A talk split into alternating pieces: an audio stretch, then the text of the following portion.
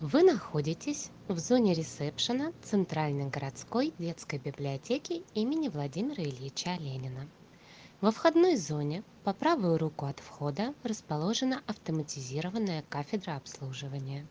Здесь вы можете записаться в библиотеку, получив электронный читательский билет, взять или сдать книги, проконсультироваться у библиотекаря, получить пароль от Wi-Fi. Ежедневно Ростовскую Ленинку посещает более 200 человек, поэтому напротив входа располагаются комфортные места для ожидания и общения.